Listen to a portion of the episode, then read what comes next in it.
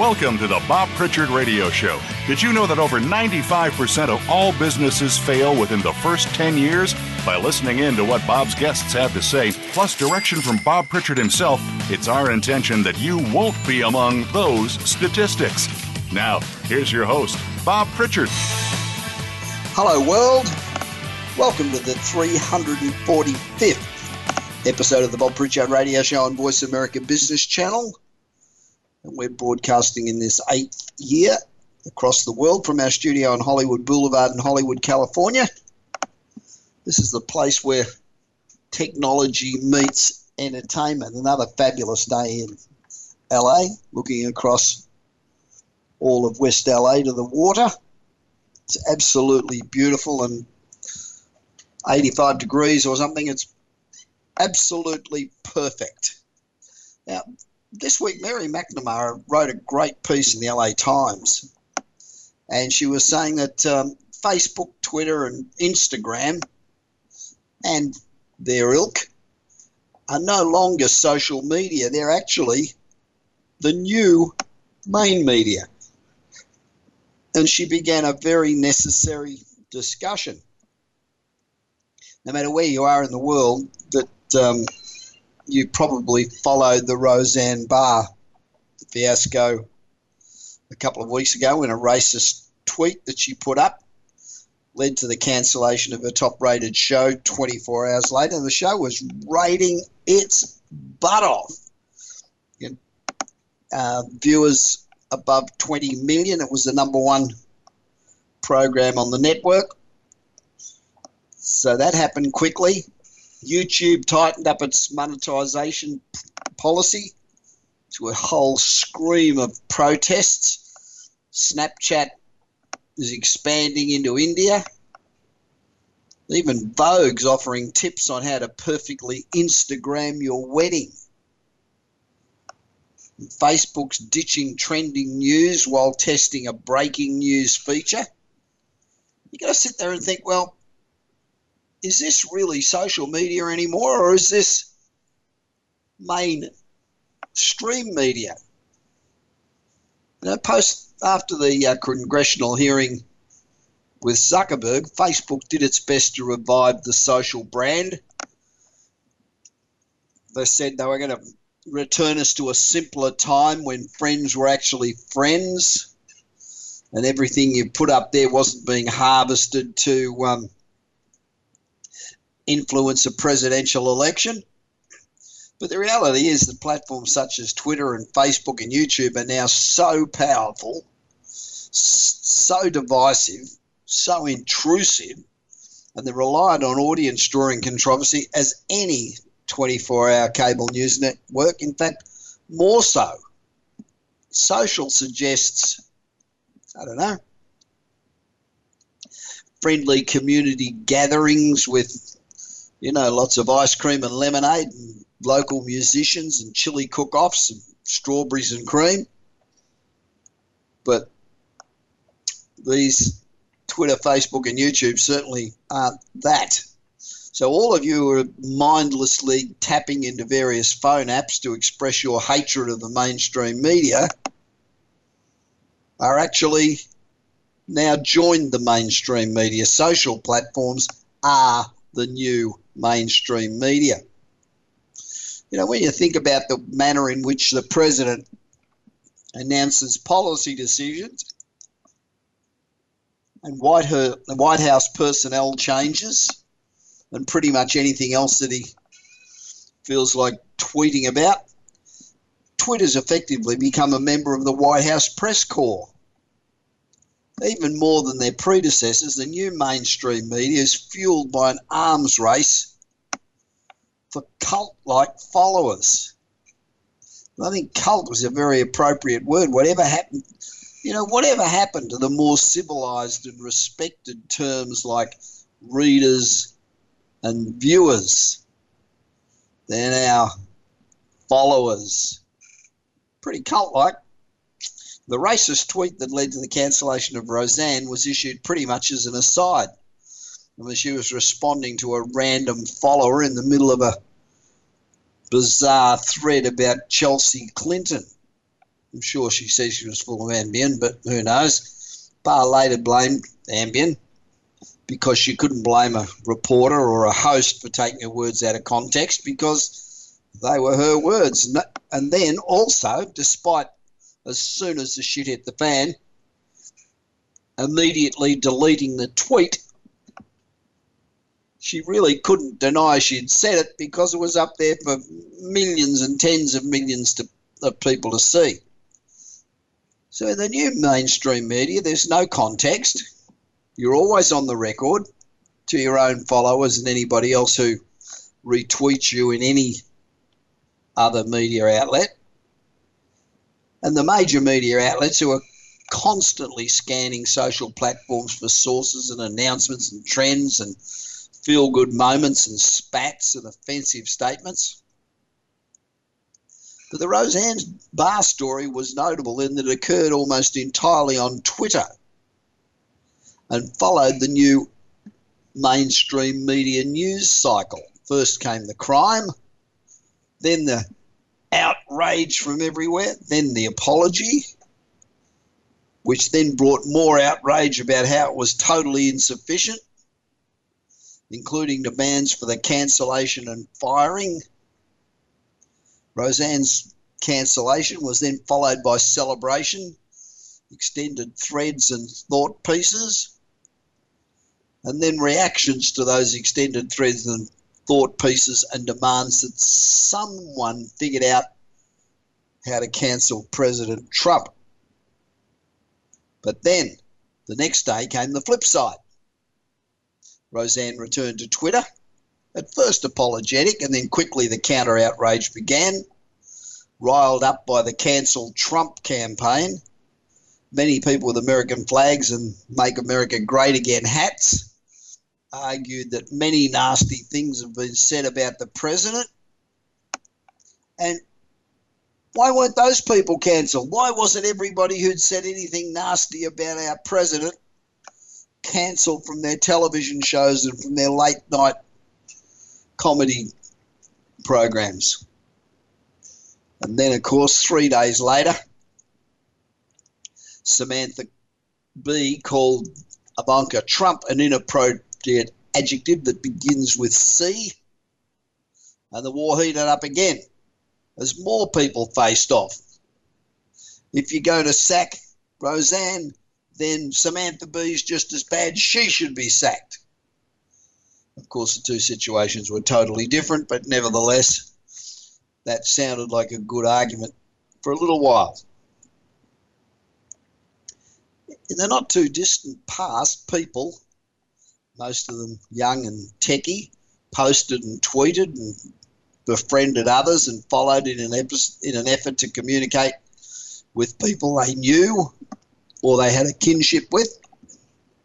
There were engagement announcements and baby pictures and, of course, lots of pet pictures. There were conversations about love and loss and how to build your own igloo. Non-users made fun of the photos of omelettes and skinny jeans, the random hashtags and the do-it-yourself videos. And all of this friendly banter lasted a few years but disappeared as fast as a chap Snapchat post. And while there's still plenty of uplifting microblogging and cute pet tricks, the marketing potential of these platforms was simply too good to pass up.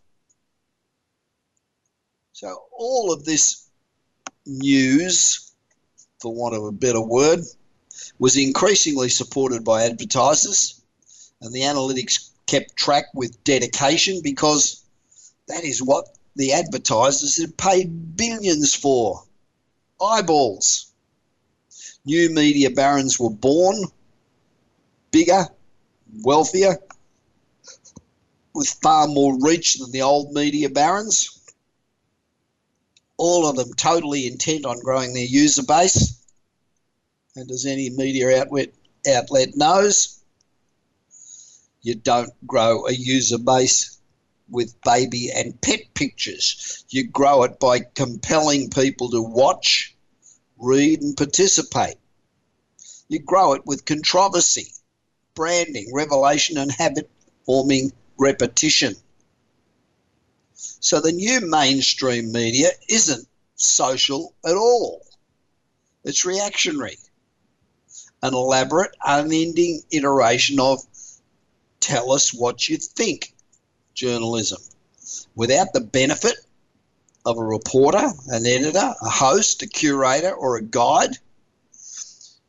We sit at home on the couch in our pajamas and we tweet and post in silence, often in the middle of some other activity, at times completely obsessed and nearly always with totally regard for the truth because, hey, it doesn't really matter.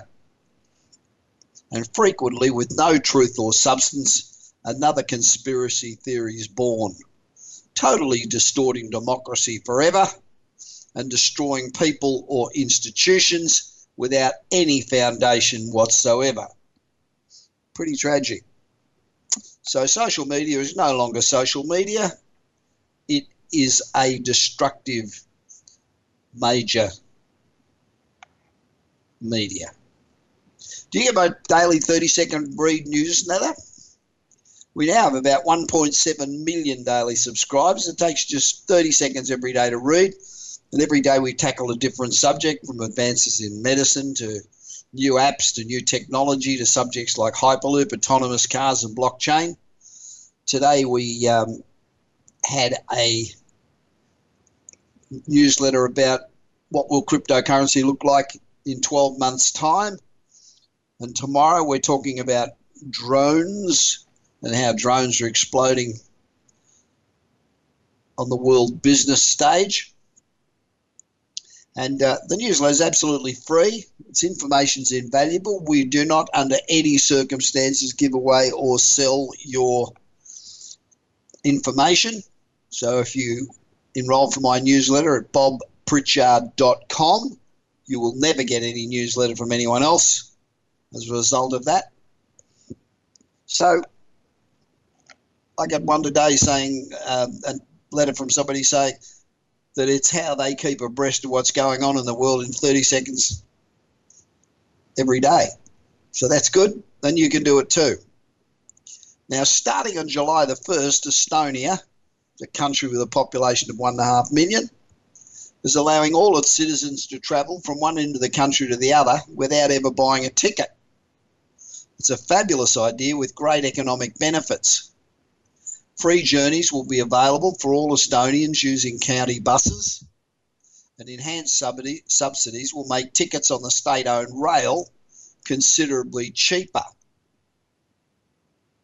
It's going to become the largest national free public transportation system in the world, and it's aimed chiefly at giving people on low incomes greater mobility to go out and find work. And it also has an environmental impact, cutting carbon emissions by reducing the number of cars on the road. That can't all be bad.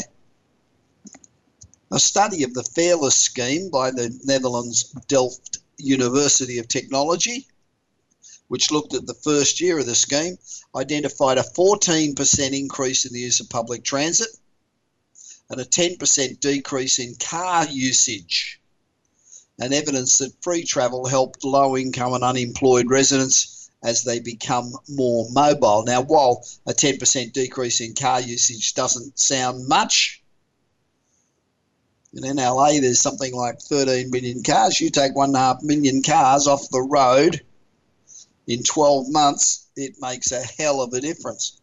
They've also taken several messages to method. They've also taken several mes- me- I still can't get it right. They've taken several measures to reduce car usage along with free public transport. They give special bus lanes, more bike rack tracks, more bike racks on buses, and they've also raised on-street parking fees and reduced the number of parking spaces, which forces you to take public transport. Now, funding a transit system that's not only free but is also widespread and efficient enough to accommodate lots of people, well, that does pose a challenge. But that's not stopping five additional European cities who are trying out free public transport schemes by the end of two thousand eighteen. Seems to me that free public transport is a hell of a benefit for the whole of society. It's great for the unemployed. It's great uh, for people who, who want to get round more quickly than the roads. It reduces carbon footprint dramatically. And if you're in the United States, most people don't realise, but the United States gives a twenty-five billion dollars, that's twenty-five thousand million dollars in subsidies to the petroleum industry. So we provide twenty-five thousand million dollars to the petroleum industry. Surely we can put a few billion to provide free public transport. Makes a hell of a lot of sense. And it makes a lot more sense than giving the petroleum industry twenty-five billion dollars. Now, today we've got another great interview for entrepreneurs. My guest medal member, Barry James Folsom. He's a great guy. I sit with him at Medal often. And he's got over forty years of executive management and strategic marketing experience. He's got an unbelievable track record of growing divisions and companies rapidly into category leaders, and he's got an incredible C V. So to sum up, Barry James Folsom is not only one hell of a good guy, but he really knows how to build businesses and profits. And building businesses and profits is a skill that only about four people in every hundred can muster. So I'll be back with my mate Barry after this short break in the Bob Pritchard Radio Show, being broadcast across the world this week from our studio on Hollywood Boulevard in Hollywood, where technology meets entertainment.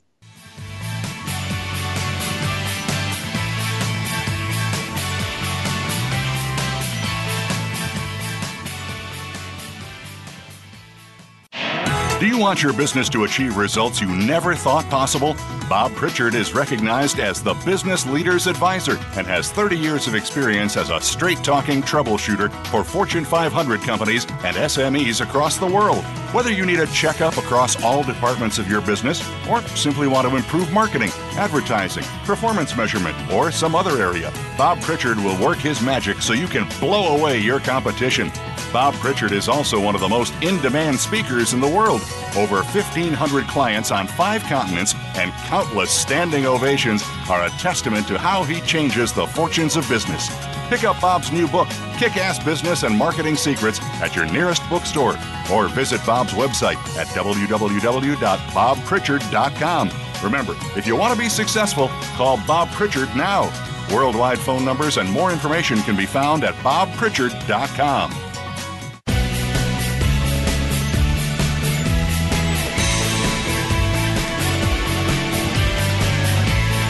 You are listening to the Bob Pritchard Radio Show. To connect with Bob, please send an email to bob at bob pritchard dot com. That's bob at bob pritchard dot com. Now, back to the show. Welcome back to the Bob Pritchard Straight Talking Radio Show. Now, this is the interview segment of the show where we, we give you an insight into the lives of some of the world's most interesting and some of the most successful business people. We talk about what they do, what's made them successful, and we talk about their challenges, how they overcame them, and uh, what we try to do is find out what it is that makes them tick. You know, you read through a resume and you you say, wow, that person's got fantastic credentials, but it's nice just to um, get behind that resume and find out what it is that really drives them. And the reason this segment's so important is because it's really, not even really, it's extremely difficult to create a successful business. You know, we know that the failure rate of businesses today is about ninety-five percent. Um, so out of every one hundred people who start a business, ninety-five of them don't succeed. So we need to get all the help that we can. And that's why I urge you constantly to go out, get mentors. And mentors are not people next door or your cousin or your friend. Mentors are people that have been out there, been successful, and know how the world works, because there's a big difference between sitting in a college or sitting in a little office and inventing things and then going out into the real world and see what happens and the pressures that are on you. So you need to take on board all the advice that you can get um, and then build on that. Now, Barry James Folsom has over forty years, it's a long time, isn't it, forty years, of executive management and strategic marketing experience. And he's got an unbelievable track record of growing divisions and companies rapidly into category leaders. Um, people call him the Silicon Valley tech guru. He uh, his C V is incredible. So I'm only going to touch on a couple of his accomplishments in this intro. Um, we'll talk about more when um, when I'm talking with him. But Barry's played pivotal roles in the creation of four major market categories: P Cs, workstations, internet data centers, and web conferencing. He's the chief enabler at Grow to fifty million dollars, a strategic marketing growth consulting firm. I don't know why he doesn't hire me as a consultant. I must have a talk to him about that. Now, Barry was a strategic advisor to the C E O of Motorola's Home Mobility Solutions and served on the Corporate Marketing Council Microsoft Motorola Partnership Board and was executive sponsor for strategic relationships with Sony, Google, Yahoo, Sling, Sony, A B C Pictures, A B C Disney, N B C, and you know, that's an incredible roster of companies. I mean, it's the who's who of companies, and um, Barry's been right in the middle of all of these. At Exodus Communications, he drove a singular focus on internet data centers, reducing the sales cycle by fifty percent, increasing sales close rate to one hundred percent, and he grew sales four hundred percent in seven months. He was president of Spectrum Holobyte, an electronics entertainment company, which grew in one year from thirteen million to seventy million. He was a Sun executive during his four-year hypergrowth period, which took it from one hundred million to one point seven billion. So just to sum that little bit up, Barry James Folsom really knows how to build businesses and profits. And that's a skill that very few people have been able to master. And I'm proud to say that he's a, a good friend of mine. Hi, Barry. Welcome, welcome to the Bob Pritchard Radio Show. Well, thanks for having me on, Bob, and that was a great introduction. I really appreciate it. You're being heard all around the world today, so um, as you always are, be good. Good. Now, you started your career in the early P C days, dating back around nineteen eighties or so, and you've been the C E O of public and private companies in Silicon Valley. How do you, and, and you talk about turning companies around using unfair advantages. What the hell are unfair advantages? I thought unfair advantages when you went and burnt down your competitor's factory. Well, that is the old way of doing it, I guess. But fortunately, as you indicated, uh, mentoring is a key aspect of helping young entrepreneurs grow, and I was very fortunate that I had some mentors along my path.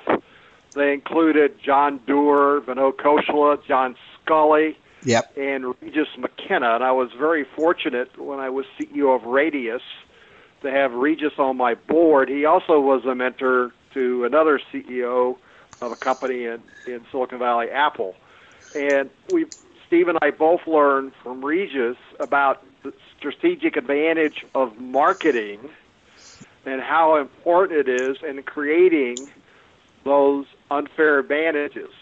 Part of that, of course, is creating uh, your brand value proposition. And as we'll discuss in a little bit here, it's it, most young entrepreneurs keep trying to add features or capabilities to a product, and they think they'll increase sales and that stuff. Yeah. And what I learned a long time ago is counterintuitive, that by focusing on building the best product, you will not win market share, and you will not achieve the maximum cash flow in your market segment. I agree. Couldn't agree more. You've got to have a great product, not the best product, a great product, and marketing, which is not valued by most young entrepreneurs, is the determinant that determines whether you gain market share and, more importantly, cash flow share in the marketplace. Yeah, that's true. I think it's important to point out here, you know, I um, I speak on similar things to you. Um, I think what's important is that um, I emphasize when I present that brand awareness means nothing. It's the equity you have in your brand. And you just called it brand, whatever it is. But the equity that you have in your brand is what's important. I mean, millions of people heard of Kodak. Millions of people have heard of Saab. ninety-nine point nine percent awareness for both of them, and they're both broke. So just because somebody knows who you are doesn't mean that you're going to penetrate. Yeah, and that's why I call it, as part of my playbook, one of the four pillars of that playbook, I call it Big M marketing. Right. Where the M stands for gaining margin dollars. Most people mistakenly think that marketing is P R and advertising and a little bit into social media, but it's really about the customer journey. Yep. And if you don't start understanding your customer journey and who is the target persona you're focusing on and going into the detail, how is your service or product helping them achieve a goal they have, and measuring in your key and only K P I, are your target personas achieving their goals? Right. And it's not about them necessarily using your product or service. That's not customer success. Customer success is they got a bonus and they got a raise in a B two B sense. Yep. Yeah, it's, it's interesting. There was a study released not that long ago by P W PricewaterhouseCoopers um, that showed that today, um, in contribution to business growth and to profitability, the customer service, great customer service, putting that in the broad term, not just in would you like fries with that type of term, but in the broad term, customer service is twice as important as adding new products or new features. Yeah, absolutely. And I, I'm going to change your vocabulary slightly there. Uh, and I'm going to, it's the customer journey, not just the yeah. customer support and service. Yeah. It's the customer journey, and when's the, have you mapped out and change your point of view to be customer-centric? Have you mapped out every touch point that the customer has to go through from their yep. journey about discovering you yep. all the way through, and how long it takes them, both in elapsed time and total energy they expend using your product or service to achieve the end point, which is achieve their goal? Yeah, just just touching on touch points for a minute.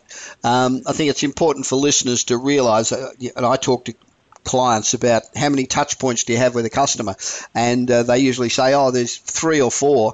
I think when you sit down and look at it, um, you could have ten or twelve or fourteen, because a person coming out to repair a piece of equipment, or your delivery guy, they're They're all touch points. Every time somebody phones the office or goes onto the website, they're all touch points. So you've got to make every one of those a memorable experience for the customer, right?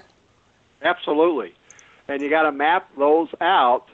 And what you have in an organization, there's not any single individual responsible directly for all those touch points. And therefore, you've got the fiefdoms in your company, even though it may be small, only focused on their aspect of that and not working across function to say the reason they arrived here is because another touch point brought them over here. Right. And, and, and what are we doing to do that? One of the interesting things that I did when I was early in my career, I made the development team's bonus solely focused on how many support calls we got, the less support calls we got. And by the way, I made sure the eight hundred number was on the product. Right. So you could see it so they they could call. And the less calls we got, the higher their bonus. And it was amazing the cultural change that happened when the first year they didn't get much of a bonus. The next year they they exceeded it by over one hundred percent. Right, yeah, yeah. And, and that is the feedback mechanism and the measurement systems that get you the right cultural behaviors. Yeah, yeah, I agree. So besides adding features, um, what are other ways that companies can gain an unfair advantage? And the good thing, yeah. of course, the good thing about this is that most companies don't even consider this stuff. And yet it is right. the difference between success and failure. Yeah. So here's the key here. There are two parts to anybody, and I'm talking more from a tech product perspective, but right. you can apply it to other places. There is the early part, and part of this is only two industries that call their customers users. The pharmaceutical industry, and the computer industry. Right. And the first part, to get somebody, quote, hooked on using your product or service, could be an economic buyer from B to B perspective as well as the user hooked. Right. Or B to C, just they're both the same target persona. All the way through to six months later, are they addicted to your product or service? And if you took it away, like if I took your smartphone away from you, you would do me bodily harm. Yeah. well, what, what happens is we are all linear in our thinking, and you've got to become non-linear in your thinking, and you got to tease out what is the found value that addicts people. And what I found over the years that the found value, if even if you discover what it is accidentally or not, is not a reason that initially from a tech perspective hooks people, and it gets cut from the feature one point oh list. You cut out the thing that's going to addict them to your product or service because it doesn't help you to hook them.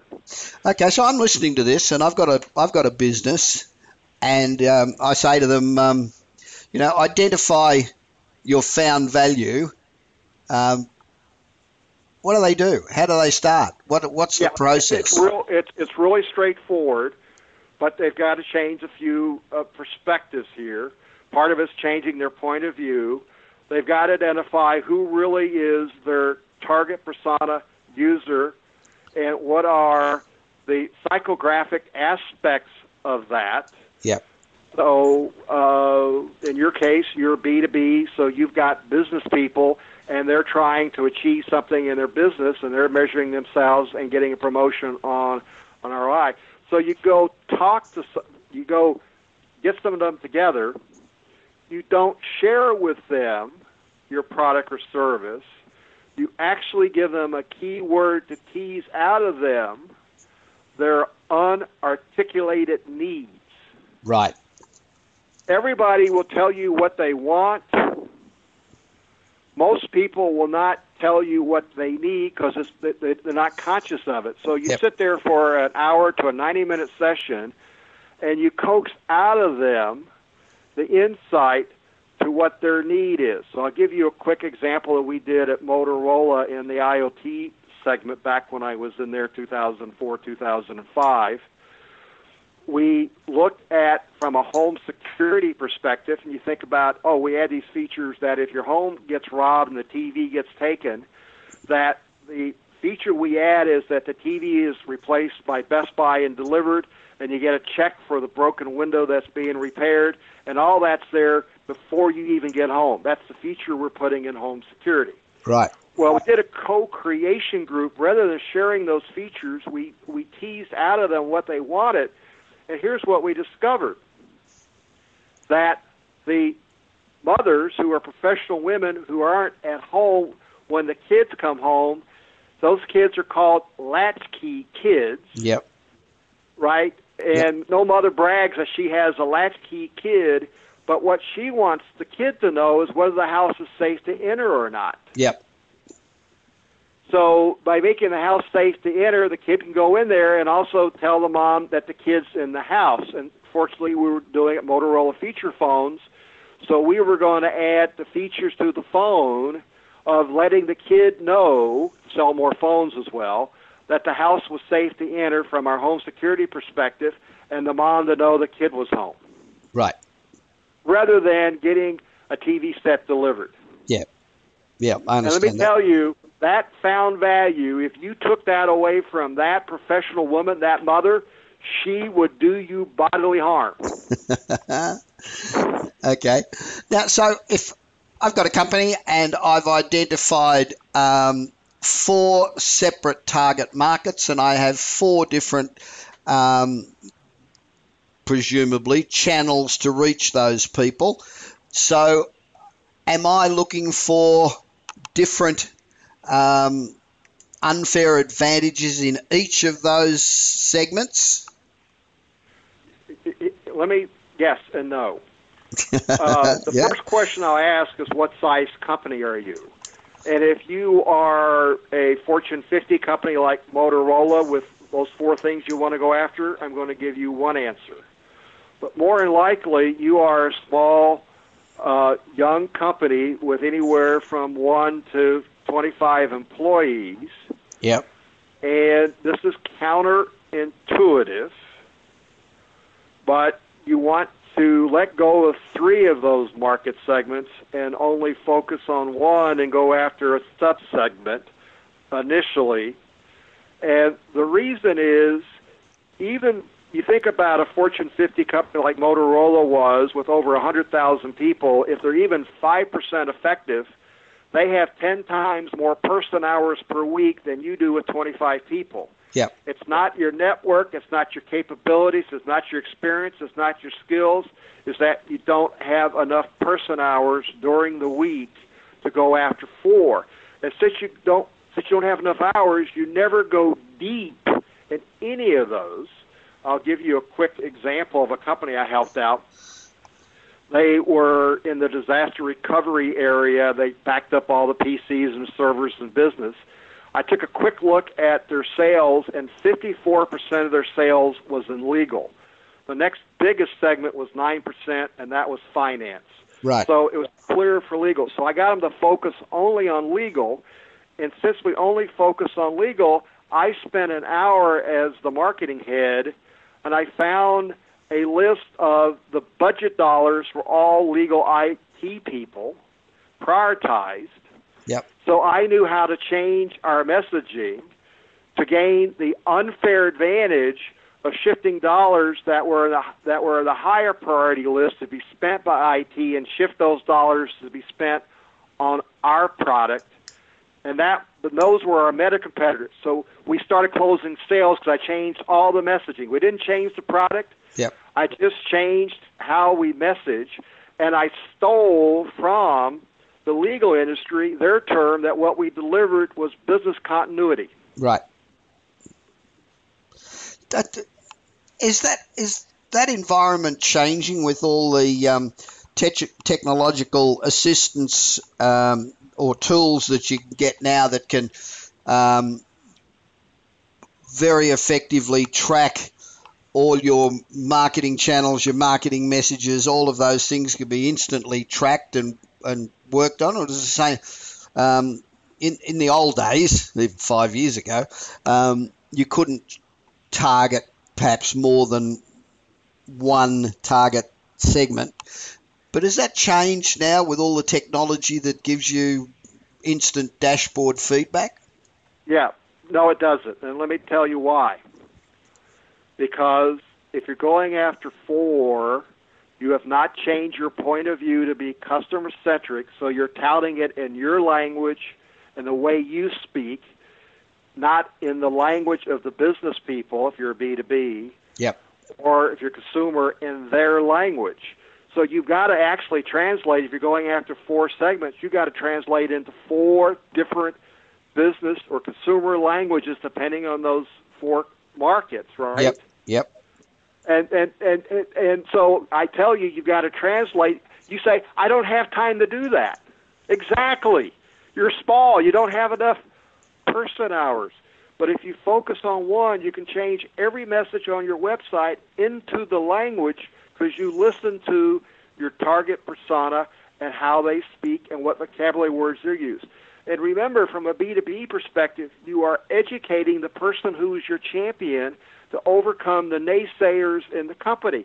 Yeah. And if you burden them with translating your speak into their speak, they give up. Because if your competitor has the unfair advantage of putting their website into their speak, then they'll just represent that company and land the business for them. There's another way you gain unfair advantage. So I'll give you one last part about the data. So for this company, it was disaster recovery.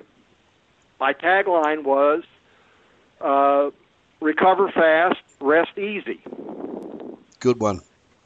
Nice. And after I left, they changed it to recover fast, recover fully. Yeah. But, but they did the data on the messaging. Yep. And then they switched it back. Yeah, I can believe it. I can believe it. Because, you know, um, you've you've got to develop a rapport with the customer, and the only way you do that is by giving them what they want, not what you want to achieve. Yeah, I, let, me, let me let me hit you on your vocabulary, and I'm going to do two things here.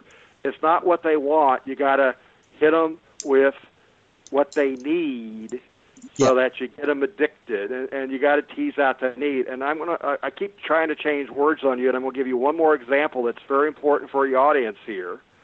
Many of them are familiar, not all of them, many of them are familiar with the terms product market fit, yep, and M V P. Don't share this with anybody else. Keep this to yourself. But if you change these these two phrases to something else, it will make all the difference in the world to your chance of success, and it gives you an unfair advantage. It's market, product, fit. Market becomes before product. Yep. M V P stands for minimum viable product. Yes. How arrogant the development team is that they are determinants of whether the product is viable and therefore can be shipped. Change those words to minimum valuable product. Right. M V P is minimum valuable product. Who determines whether it's valuable? Your target persona. Sure. It's a huge cultural change. Are you letting development determine what is your offering, or are you letting your target persona and you're delivering the minimum valuable product? Right. Now, if you are delivering the minimum valuable product versus the competitor delivering the minimum viable product, you have an unfair advantage. I agree. I agree. So now I'm I'm sitting out there listening to this, and I think, okay, so I've I've got to really understand my target market. Um, I know who they are. What do I need to really know about them? What are the most important things I need to know about my target market? Yeah. Uh, if you're B two B, you have the economic buyer, and then you have the users. If you're B two C, unless you're selling men's shoes, your target market is women, because eighty percent of all consumer purchases in the United States is determined directly or indirectly by women. Yeah. Okay? Not men, women. So, it is in our house. Yes. So what you've got to do, you've got to go, so the business case, you've got two sets, consumer case, one set. You need to go listen to a minimum of seven of them across the country, and ideally a, a total of thirty-three, and you can put them in, in, in group sessions to do this where you have five of them or seven of them at one time, yep, teasing out of them and listening to them.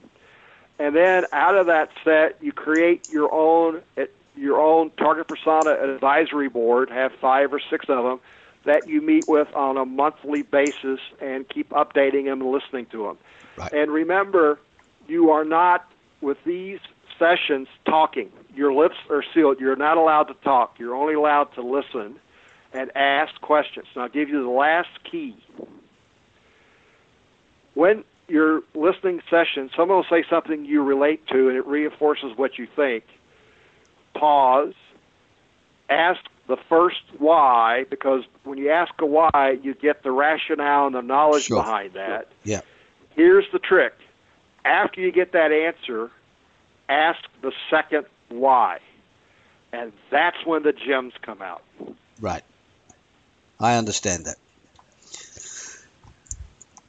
Okay, um, so let's move on to Big M Marketing.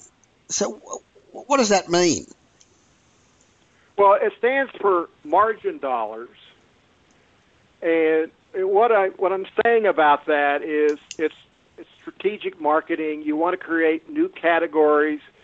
And, and you want to, you know, you talked about burning down uh, your competition early on. What you want to do is create it so that you choke off customers going to the, to your competitors. Yeah. Right? And, and I call that denying oxygen to them. And part of the way of doing that is you build up an ecosystem around your offering. Right. Okay. Okay.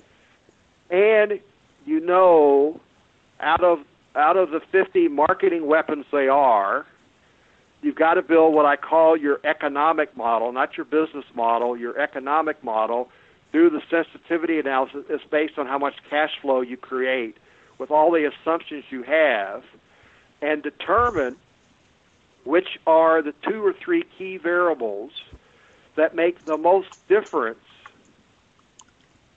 in generating cash. So I'll give you yeah. a quick example. Uh, was working on a uh, social T V site, and we had people signing up through Facebook. And all we did all the numbers. We forecasted the customers' behaviors. Not only did we forecast our revenue, we forecasted their behaviors and measured our forecast against their actual behaviors. No one does that. It gives you the insights. And then we were able to determine it wasn't the initial churn we had to focus on. It was actually we weren't as viral. We weren't getting as much viral as we thought, word of mouth out of it. So we focused our development on increasing being more viral. Right. And that actually lowers your customer acquisition cost. And since we were measuring how much word of mouth we were generating, and we weren't generating much, we fixed that and started generating a lot of word of mouth. Our customer acquisition costs came down, and our cash flow went through the roof. Right. And after all, being successful in business, I mean, I talk to a lot of people who um, have a business or have a retail store, and you say, how's business? And they say, yeah, we're, we're quite successful, and all they're actually doing is making wages or losing money.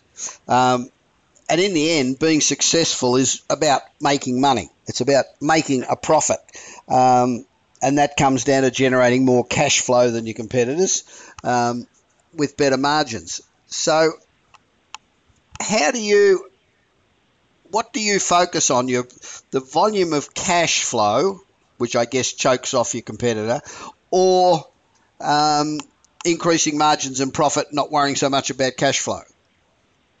Well, you've got – that's a hard question to answer, answer without more context. Right. Right? Yeah, no, I understand that. Different criteria there. So that's why I asked you. That's of course, of course. What what I look for is you you want to be focusing on getting people addicted and focus on generating what I call advocacy word of mouth for people using your product or service. Right. And what do I mean by advocacy word of mouth? Advocacy means that they're they're posting you on Facebook, or they they see you and meet you and they say, hey, I, I just started using this product or service. You need to use it. That's advocacy. The other kind of word of mouth is if I'm asked, what phone do I use, I will tell you. Advocacy word of mouth is I'm in your face telling you you need to switch to the same phone I use, right? Right. And so what are you doing? Where in your discussion with marketing and sales and with development are you talking about what do you need to have in your product or service that leads to advocacy word of mouth where people are pushing on people to, to buy or uh, use your product or service? Right. We're running a bit short of time, but um, in the final item in your playbook is a strategic f- Uh, framework. What's that? Yeah. The strategic framework is all about the important aspects of the, the mission statement, your core value proposition, you know, it, it, it's, it's, you know, you kind of your why, you're, you're doing this, and what your culture is, and making sure the culture is supporting this and not getting in the way. And it's also understanding the strategic architecture. I'm coming more from a tech product perspective here, uh, strategic architecture. So you've got a long-term roadmap that's laid out. It may be evolving, and you're you're changing it on a daily basis. That's okay. But you've got it laid out, at least three years of key capabilities you need, right? So that as they are building the underlying architecture of your product, they aren't precluding you from doing other things later. And I, it, it, a short version of the story, I worked as C E O of a place where the founders came out of Xerox Park, had never built a program, much less a product.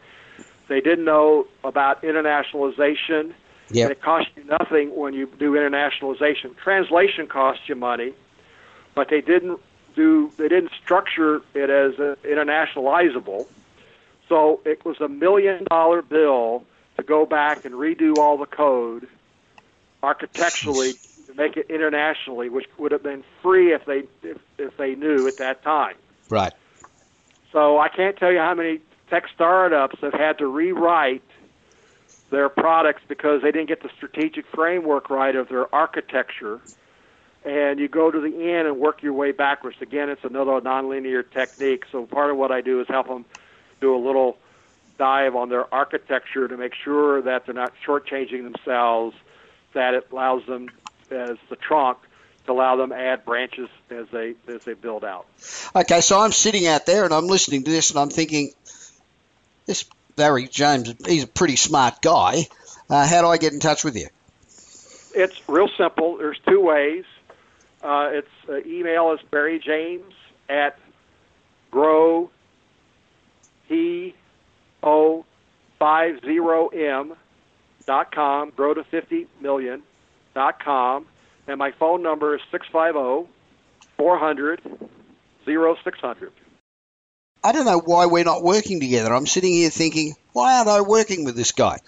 Um, Barry James Folsom, thank you very much for speaking with me on the Bob Pritchard Radio Show. Now, if you go, if you go to Google and look up Barry James Folsom, there are a plethora of articles and stories about Barry James. So have a look. It'll be well worth your while.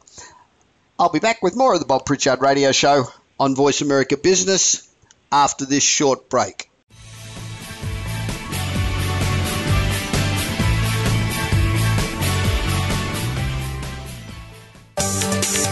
From the boardroom to you, Voice America Business Network.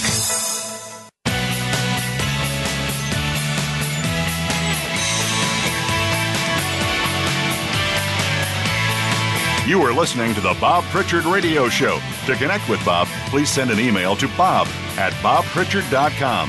That's bob at bob pritchard dot com. Now, back to the show. Welcome back to the Bob Pritchard Straight Talking, absolutely no bullshit business radio show. Coming at you on Voice America Business Network and broadcasting from our studio on Hollywood Boulevard in Hollywood, where technology meets entertainment. Now, here's a question bound to begin an enthusiastic discussion. Where will crypto be by this time next year? Now, cryptocurrency is worth about five hundred billion dollars and projected to be in the trillions by the end of two thousand eighteen. There are a few things taking place that set crypto up for long-term growth. One of the best ways to gauge the growth of the digital currency market is looking at the exchanges and investment channels. After two thousand seventeen, Bitcoin transitioned from being an investment for just nerds to having ninety percent of Americans knowing what Bitcoin is and millions of people buying them. Exchanges and investment channels are changing to meet the needs of these new retail investors. At the start of two thousand seventeen, it was a pain in the ass. You had to go through crypto-to-crypto exchanges for many altcoins. This posed security risks. So fiat to cryptocurrency wallets like Coinbase began to offer more tokens, and there were more mainstream ways to investors to access crypto. And over the last year, over one hundred hedge funds have launched crypto. And uh, the major exchanges and software wallets have upped their game. So this will boost market liquidity. It also indicates that the digital current currency space is going to grow significantly. But the question is, will big governments allow digital currencies to succeed? People often, when you talk to them, they're worried about governments.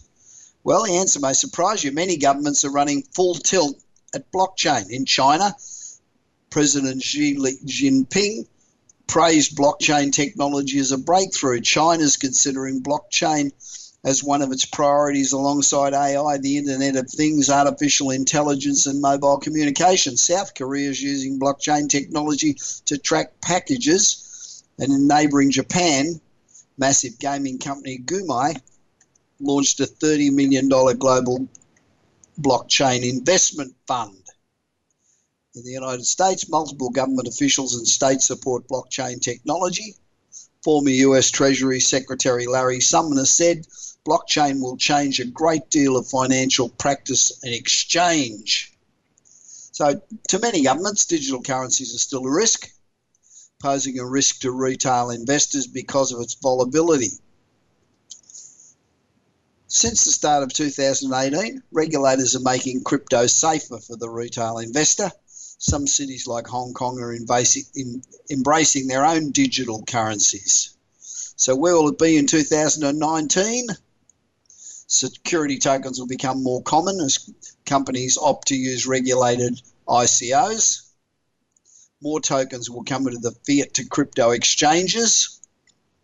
We've come a long way since the early days of Bitcoin, and now digital assets are becoming mainstream use and adopted. So I think the future for cryptocurrency is very, very, very strong. Now, if you want to make a sound investment for your future, you should get your tickets to the CryptoInvest Summit now. Tickets at the moment are one hundred ninety-nine dollars, so you'll save about eight hundred bucks. You go to crypto invest dot i o. Remember, if you're not living on the edge, you're taking up too much space.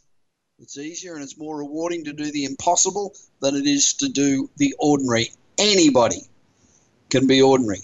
And if you're always trying to be normal, you'll never know how incredible it is to be outside the norm.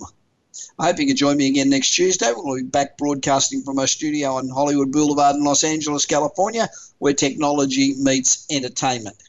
In the meanwhile, continue to be successful. The alternative sucks. This is Bob Pritchard. You've been listening to the Bob Pritchard Radio Show. Please join us again next Tuesday at eight p.m. Eastern Time, five p.m. Pacific Time on the Voice America Business Channel. Until then, enjoy another week of success in your business and your life.